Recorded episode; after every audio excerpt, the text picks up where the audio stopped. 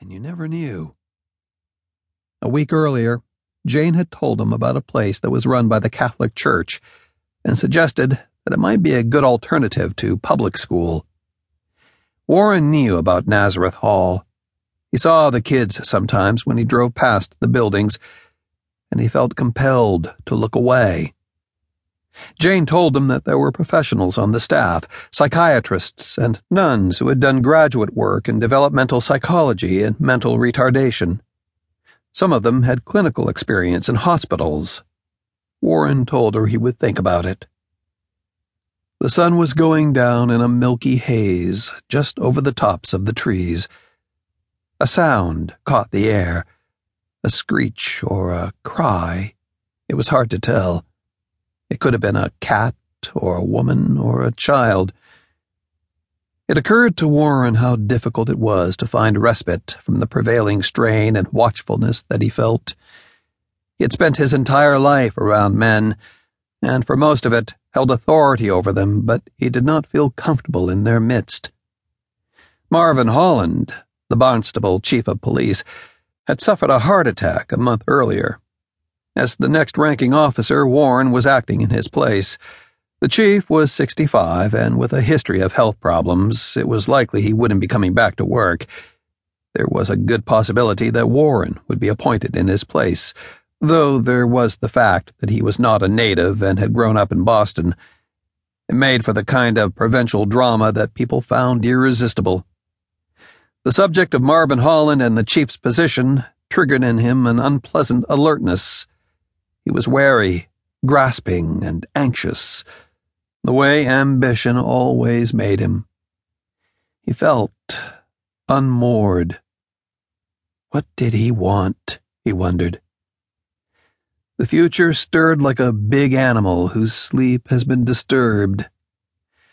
From the doorway where he stood, he looked into the darkness of the little house where his police radio sat on the kitchen counter, as silent as a stone. The next day, Warren was in his office going over the call log from the midnight to eight shift when the two detectives came in. Ed Jenkins and Phil Dunleavy were tight lipped and businesslike, and they offered no greeting as Jenkins took up a post, leaning against a file cabinet, and Dunleavy sat across the desk from Warren. Ed Jenkins was one of those small men whose comportment declares they are someone to be reckoned with. He had a bent nose, an aggressive set to his jaw, and he moved with the exaggerated confidence of someone whose stature makes him doubt himself. Jenkins could be foul mouthed and act the big city wise guy when he needed to, but in fact, Warren knew him to be modest and self deprecating. Dunleavy was a big, rangy figure with narrow shoulders and a slight stoop in his posture. He had fine, receding blond hair going to white and an impassive face a bit jowly and aristocratic looking. Warren had worked with Jenkins and Dunleavy long enough to know they were skilled and dependable. At times, he felt overwhelmed running the department, and he was grateful for their presence. A boy had been missing in Truro for four days. It was outside of Barnstable's jurisdiction, but Warren had called the Truro chief of police that morning to see if there was any information he could work on from this end. The chief was uncooperative, as expected. He had the state police working with him, and didn't Warren have his own troubles over there? There was a stack of pictures of the child on the desk. A broad grin, freckles on the bridge of his nose, a crew cut with a cowlick in the front.